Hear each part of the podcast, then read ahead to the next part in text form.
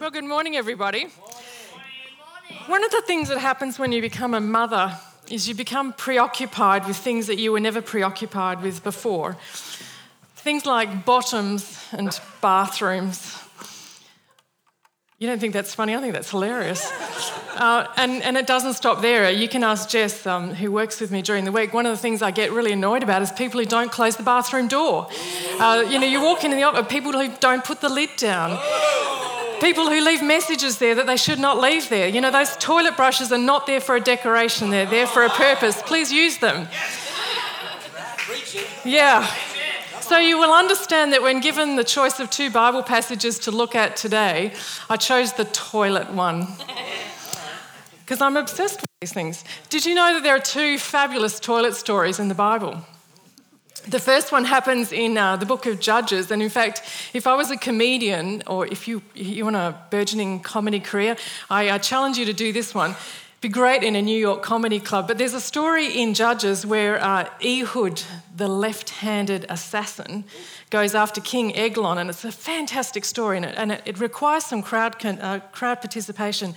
So, what happens is uh, Ehud, who's the left handed assassin, goes in to see King Eglon, and they end up going up to his private chamber on the roof, which is Bible code for they went into his bathroom. And so, no one else is around there. And, um, and the Bible records these words it says, King Eglon, who was an evil king, he was so fat which requires everyone to say, How fat was he? he was so fat that when uh, Eglon, uh, no, Ehud put the sword, it was a very big sword, into Eglon's body, the fat closed around the blade right up to the hilt of the sword. Doesn't that just sound delicious? And in some translations it says, and the dung came out. It's a fabulous story. But that's not the one we're going to look at today. We're going to look at another one. so, a very messy story. But before we get there, um, why am I talking about the bathroom story? You know, the, I titled this Make Your Mama Proud. And I was thinking about because, you know, when it comes to mums and toilets and things like that, we get so proud of our kids, you know, oh, well done, you've been to the toilet, well done, you've turned the lid down. These are not the most important things to make your mother proud, but I do want to talk about our hearts. Because as we go on as mothers, we re- you know, you realise that what goes into shaping a person's life, there's a lot of things.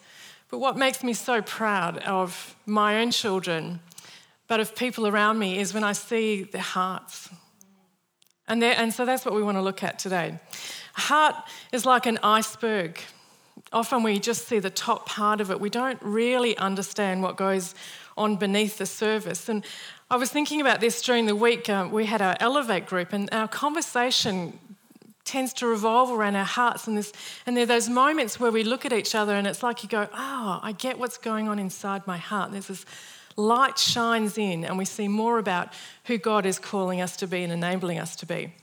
So I'd love you to get out your Elevate uh, app if you have it, and you can look up the Bible passage that we're going to look at. I've brought my Bible with me this morning uh, simply because sometimes when we use our phones all the time or iPads, sometimes I just like to pull my Bible out and remind myself that we, we're not talking just off the top of our heads or great stories, but when we teach here at Elevate, we're really standing on the Word of God. So this story doesn't just come from your phone or from the Elevate app, as good as that is, it actually comes from uh, 1 Samuel 24, just a, just a reminder. Now, also before we get there, I want to say quite clearly that this is not a morality tale. Often, when we read these stories about particular characters, we go, well, he was good and he was bad, and so let's choose to be the good people. Well, we can talk about that in Sunday school because that's how we speak to children to help them to learn. But as adults, I want to encourage us to think a little bit more deeply this morning than just a morality tale. There's a really, uh, as we get to this story, and it's in the early days of Israel, where the first king, first king Saul, before Israel ever had a king, where I want to remind us that it was never God's intention that his people would need a human king, because God is our king. Christ is our king. We don't need anyone between us and, and our king. But the people were looking around at everybody else, at all the other nations, the sin of comparison, I call it, and it never leads to anywhere good. Yeah. And the indictment at the end of Judges, before we get into the book of Kings, is this that everyone was doing what was right in their own eyes. Yeah. And you could look around today and say the same of us, couldn't you? Or our world. Everyone is doing what is right in their own eyes, and that never leads anywhere good either. So that's behind the story. All right, so on to today's bathroom break in 1 Samuel 24. This is a classically good story. So excited. When, uh, when God, so when the people complained and said to God, We want a king, God said, Okay, I'll give you a king. Uh, beware, he's not gonna, this is not going to turn out good for you, but I'll still, I'll still do as you ask and I'll give you a king. He chose king, he chose the man named Saul. And Saul had so much potential. But what we see through his life is that even though he had so much potential and even though he was called by God and God changed his heart, his character flaws overran his life and he became arrogant to the point of assuming that he didn't need God as his king, that he was the king, and therefore he became self interested. He was going to, uh, that he assumed that he could build his own dynasty and not do as God asked him to do. And so uh, Samuel, the prophet, is called to anoint a new king. So while Saul is still king, Samuel goes out into the fields one day and finds a man, a boy called David, and anoints him to be king. Now, Saul is very clever. If you're a politician, this is lesson 101 on what to do. You know, keep your friends close and get your enemies closer. He brings David into his, uh, into his kingdom. Not only does he do that, he gives him his daughter, so he marries him into his own family, keeps him really close. It's all about power and control and manipulating situations to keep them close. But then, as David becomes the favourite of the people, there is something about David that is quite charismatic, and the contrast between Saul and the upcoming King David becomes such that Saul gets jealous and sets out to kill David. So David becomes like Robin Hood and his merry men. Uh, he, runs in, he runs away from the palace to get away from Saul. And there's around about between three and 600 people who gather around him, or men actually. What we need to understand is in the times, and those of you into Games of Thrones and those kinds of shows, you'll understand the violence of the ancient world. In some ways, it's not so different to today either. But uh, not only was David in danger, but everyone David loved, David's family, was in danger. And all those who sided with David, their families were also involved. And we don't often think about those things when we're reading the Bible, but just imagine all the people that are involved because one king is jealous and tries to control the world because he's doing what's right in his own eyes. So we get this mess jealousy, insecurity, and rage and murder and anger. Let's look at the narrative in 1, in 1 Samuel 24. Then Saul took 3,000, sorry, let me go a bit, bit, sorry, a little bit before this story. Uh, what happens is David's, um, David went to hide in the cave in the um, mountains around En Gedi. Saul chases after him, and we pick up the narrative. Saul took 3,000 chosen men out of all Israel and went to seek David and his men in front of the wild goats' rocks. This is in the mountains. And he came to a sheepfold by the way where there was a cave, and Saul went in to relieve himself. Now, David and his men were sitting in the innermost parts of the cave. If you Google En Gedi, the caves, they're actually huge, huge places, so you can understand that all this action takes place in a really big cave. David and his men are hiding out, and along comes Saul to go to the toilet. I love this picture. Take a look at this. This is medieval religious art at its best, isn't it? Just cl- that's like 8th century or something, classically good. There's uh, David with the sword. Anyway, um, here's the thing all this action in the cave takes place in the dark. Deep, dark cave. And I think this is important when we're thinking about our hearts. Because the action we're going to think about today takes place in the deep, dark parts of our heart. So, Saul goes into the cave and he's caught in an unguarded moment. no one else would have gone in with him. So here he is on his own. And what do we see in his heart? Well, we've already seen it. There's anger, and there's murder, and there's jealousy, and there's hatred. It strikes me that we could just look at this and go, well, that's what we see in King Saul. There's nothing good about him. This is the person we don't want to be. In the dark, his heart is revealed. We already know about that. We don't want to be like him. But you know, I was thinking there's one good thing about Saul, and that is he lived with passion. He lived with passion. It was passion that became perverted by his own agenda.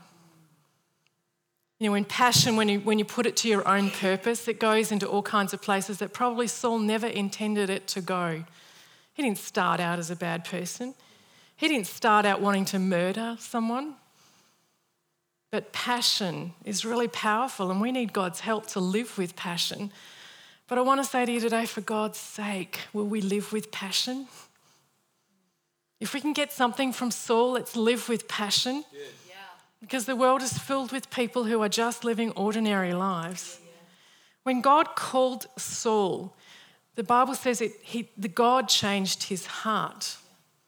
And I can't help but wondering if one of the things that God did to Saul was he gave him passion, it was a gift. But when Saul decided to do what was right in his own eyes, the passion went to all kinds of places that Saul never intended.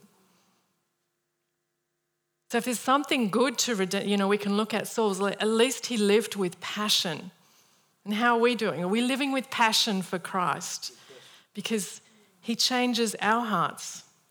He gives us a passion to live. If you've got passion, stay close to God because otherwise you may go to places that you never intended to go. You know, if you want to make your mama proud, live well. But more importantly, make Christ proud by living well. The next group of people I want to look at so here's Saul in the cave doing his thing.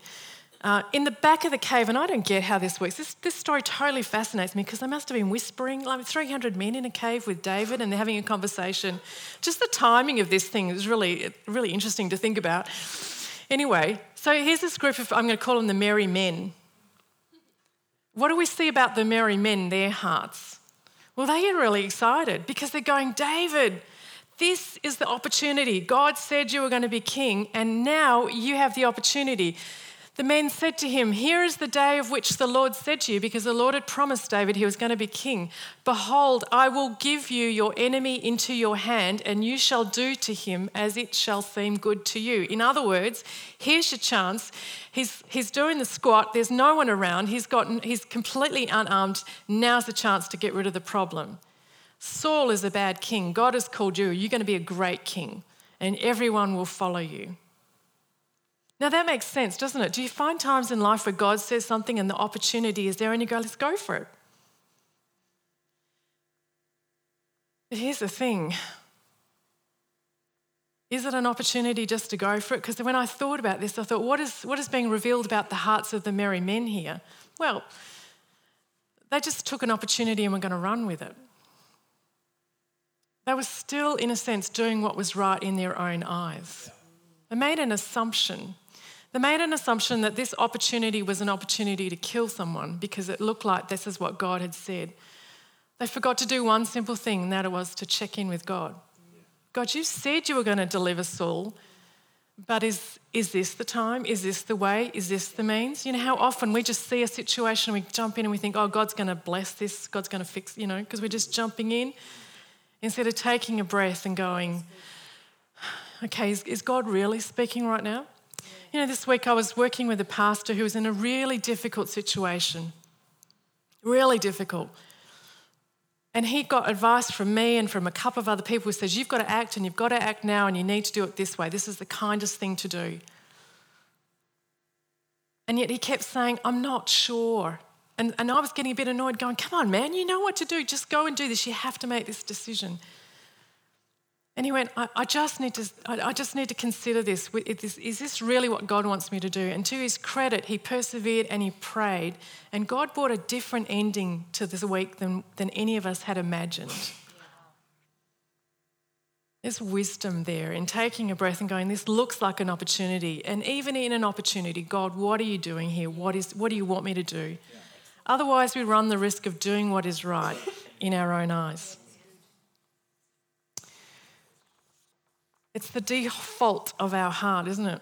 Doing what is right in our own eyes. All right, let's look at what's, what's in David's heart in the dark. So David, like all of us, is faced with a temptation to get over, get over, you know, here's this guy who's running after him, not only wanting to kill him, but, you know, you understand, it, Saul would have started with David, but then he would have gone after his family. Everyone that David was connected to would have been killed by Saul. So David arose and stealthily cut off a corner of Saul's robe, and afterwards David's heart struck him because he had cut off a corner of Saul's robe. He said to his men, the Lord forbid that I should do this thing to my Lord, the Lord's anointed, to put my hand out against him, seeing he is the Lord's anointed. So David persuaded his men with these words and did not permit them to attack Saul. And Saul rose up and left the cave and went on his way. So here's some insights about David's heart. First of all, David didn't cave in to peer pressure. That's my one mum joke today. didn't deliver it. David didn't cave into peer pressure. There you go. Here's, not, here's a second version of that.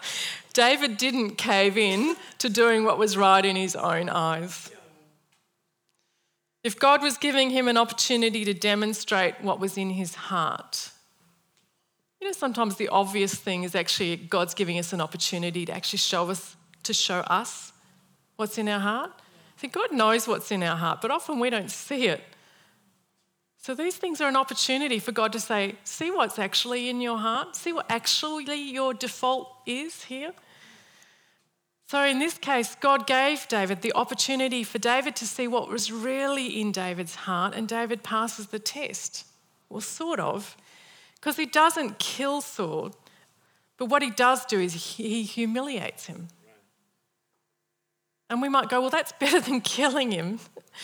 well, yeah, it is. But you see how the interesting thing is that David's conscience then kicks in and he goes, even though he didn't kill Saul, he still humiliated him.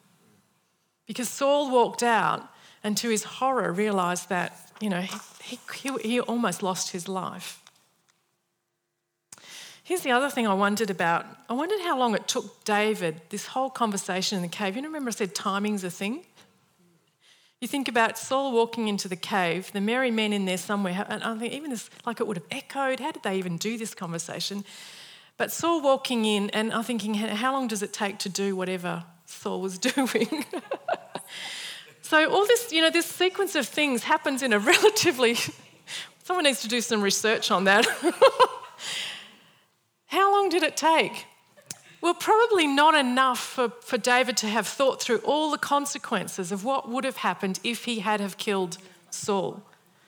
This is the genius of this story. See, this is why God records these bizarre things because when you're in the moment, you don't have time to consider all the long term consequences. You just act. And so, this is why we're saying this is God giving us an opportunity to see what's in our heart. But the consequences might have been, you know, most likely David would have been proclaimed king then and there once Saul had been killed. But actually, the risk was there's some risks attached. If David had killed Saul, then he would have been just like every other king around a king to be feared and not a king to be loved. He actually risked more rebellion and, and, bloodshed because those who were supporters of Saul could still have rebelled against David and there would have been a massive civil war.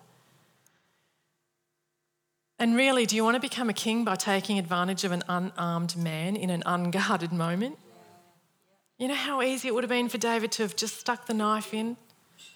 But he would forever have been the man who killed an unguarded king in an unguarded moment. He would have had to have watched his back for the rest of his life.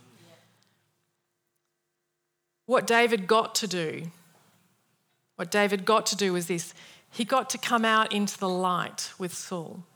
So Saul leaves the cave and he's going down the mountain towards his men, and then David comes out of the cave. This is a real risk at this point. You know, David and his merry men, if they'd been smart, they would have stayed in the cave and let Saul go away somewhere else. But David took the risk to come out in the light. Now, there's 3,000 men down there. They could have all raced up the mountain, overrun the guys in the cave, and it would have been the end of David and his men. But he took the risk. Why did he take the risk? Because he trusted in God. If God said, I'm going to make you king, God was going to do that. Do you trust what God says to you? Do I trust what God says to me? No, sometimes I don't. I want to do what's right in my own eyes and manage the situation and control it because I don't actually trust God. These, these situations also give us the opportunity to say, Do I really trust God? Do I really believe what God has said to me? So David comes out into the sunshine and he calls out Saul, and Saul realizes that he's had his robe cut off and he's been humiliated. But David apologizes and honors him as the king.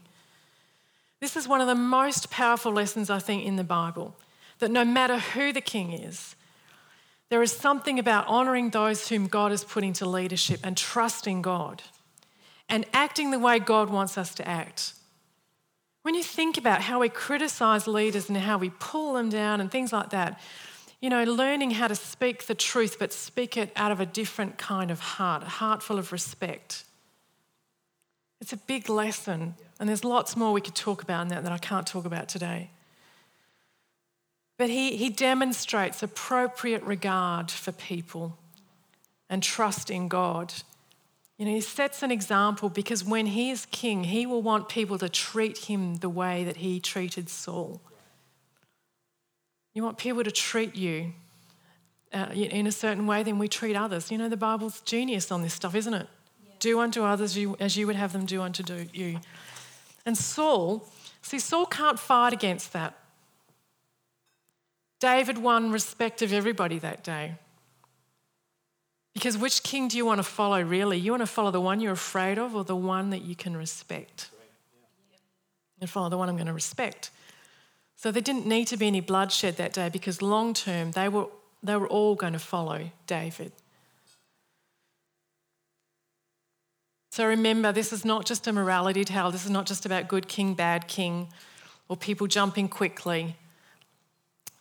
But it's understanding that David was free. There's a freedom in his heart to act differently because he chose to trust in God. You know, the reputation of David's life is that he was a man after God's own heart. It's a pretty good way to end your life, isn't it? Yeah. To be known as the man or the woman uh, of God's own heart. Saul, on the other hand, controlled his life right to the very end. He's the king who fell on his own sword. He even tried to control his own death. How sad is that? Yeah. How sad is that? Jeremiah 17:9 says this, "The heart is more deceitful than anything. It is incurable. Who can know it?" This is really tough news for Mother's Day.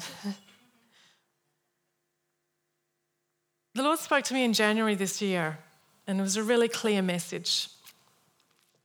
And the message was this prepare the way of the Lord, make his path straight. In the words of Isaiah and the words of John the Baptist. And I said to God, what does this mean?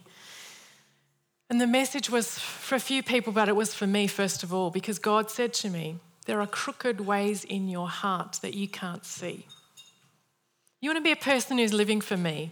Then I need you to pay attention to some of the things that you can't see in your heart. Allow me to help you straighten out the paths in your own heart so that you can help other people to follow me. Today is a challenge for you. Those of us who know Jesus, you know, prepare the way of the Lord, make his path straight. You want to live the kind of life, the free to enjoy the freedom to know that in the moment, the default of your heart is not to do what's right in your own eyes, but actually to trust God and do what he says. Yeah. And trust his help. You know, we have the Holy Spirit, we have God living with us all of the time.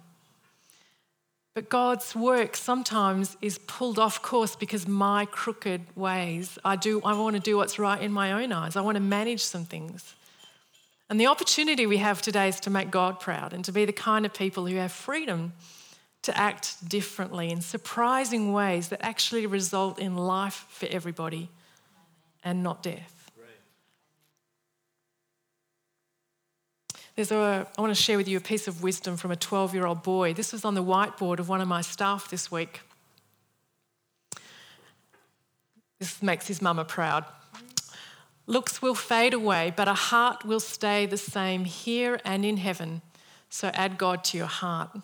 That's a piece of profound wisdom right there.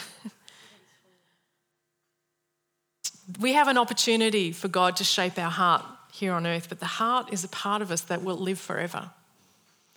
Add God to your heart, add life to our heart, add freedom to your heart. Let me pray for us. Father, I thank you so much for this story. It's, it's just full of so many rich details, and we could preach for a year on this one. but Lord, I thank you that we're not held captive by doing what is right in our own eyes. Lord, would you give us a taste today to live in freedom? Yes. A taste today to trust you. Yep. A, tra- a taste for the kind of life that is good for us, but good for everybody else around us. Lord, would you give us the courage to ask you to help us to see what the default motives in our own heart is, and the courage to ask you to help us to live differently. And thank you that you do give us the power and the knowledge and the insight uh, to live not, not out of our own effort, but because you help us, because you want to shape our hearts. You want to give us the kind of character that is good for us and, and good for everybody. And so, Father, I pray that as we think about this story, as we visit the bathroom many times this week, you'll give us occasion to think about God, what are you saying to my heart? And I pray that we would have the courage to do what it is that you're telling us, the ears to hear what you're saying to us by the power and the person and the presence of your Spirit. I pray this in Jesus' name. Amen.